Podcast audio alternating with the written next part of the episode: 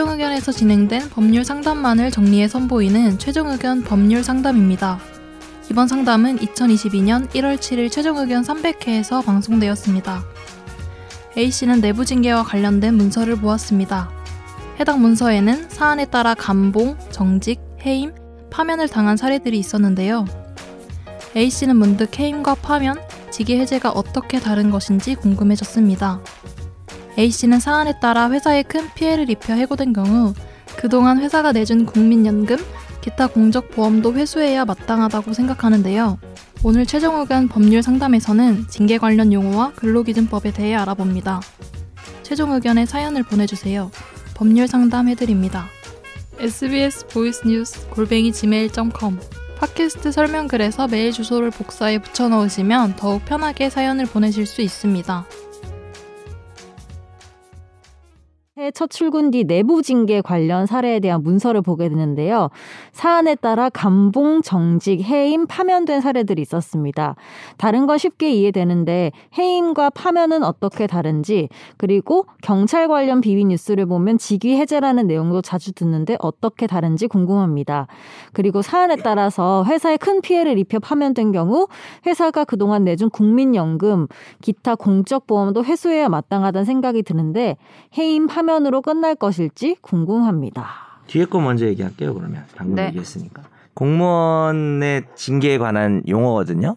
기업에서는 뭐 자기들끼리 그 용어를 쓰든 말든 뭐 알아서 하는 거고 법에서는 이제 파면과 해임은 어차피 강제로 퇴직시키는 가장 그 뭐랄까. 무거운 그제 네. 중징계라 하죠 우리가. 네. 근데 더 센 거는 당연히 파임 파면이 파면. 파면이래 파면이래요. 이래요? 파면입니다. 하면 해임은 그냥 자르는 건데 파면 같은 경우는 어, 신분 박탈이 되면서 뭐 예를 들어서 뭐 5년간 공무원이 될 수 없다든지 또 그 퇴직금을 감액한다든지 음. 이렇게 해가지고 훨씬 더 후 효과가 큰 거고요. 근데 해임도 뭐 어느 정도 불이익이 있을 수 있는데 연금상 불이익 같은 게 없어요. 해임은. 음. 그리고 이제 직위해제는 그 보통 이제 뭡니까 이걸 하기 전에 이제 징계에 들어갔을 때 그 사람에 대해서 좀 징계 의결이 요구 중이라든지 이럴 때 임시적으로 어, 시- 일단 공무원 신분을 보존을 시키고 직위를 안 주는 그래서 과장이면은 과장을 내려놓게 그쵸. 하는 그런 거. 그렇죠. 근데 그 이것도 임용 행위예요. 뭐 직위 해제로 네. 한다 이렇게 해가지고 음, 그 상태로 대기하고 있다가 보통 이제 파면이나 해임을 당하겠죠. 음. 예, 그리고 뭐 그 외에도 꼭 그런 건 아니고 이제 근무 성적이 극히 불량하다든지 이런 경우에 또 직위 해제를 하기도 합니다. 그런데 사기업에서는 그렇게 뭐 자기들끼리 뭐 부르는 건 자유인데 기업에서는 이제 굳이 말하면 사실 파면 해임이 아니라 뭐겠어요? 해고겠죠, 해고. 해고. 근데 이제 해고 같은 경우에 퇴직금은 감액할 수가 없어요. 예. 그래서 어.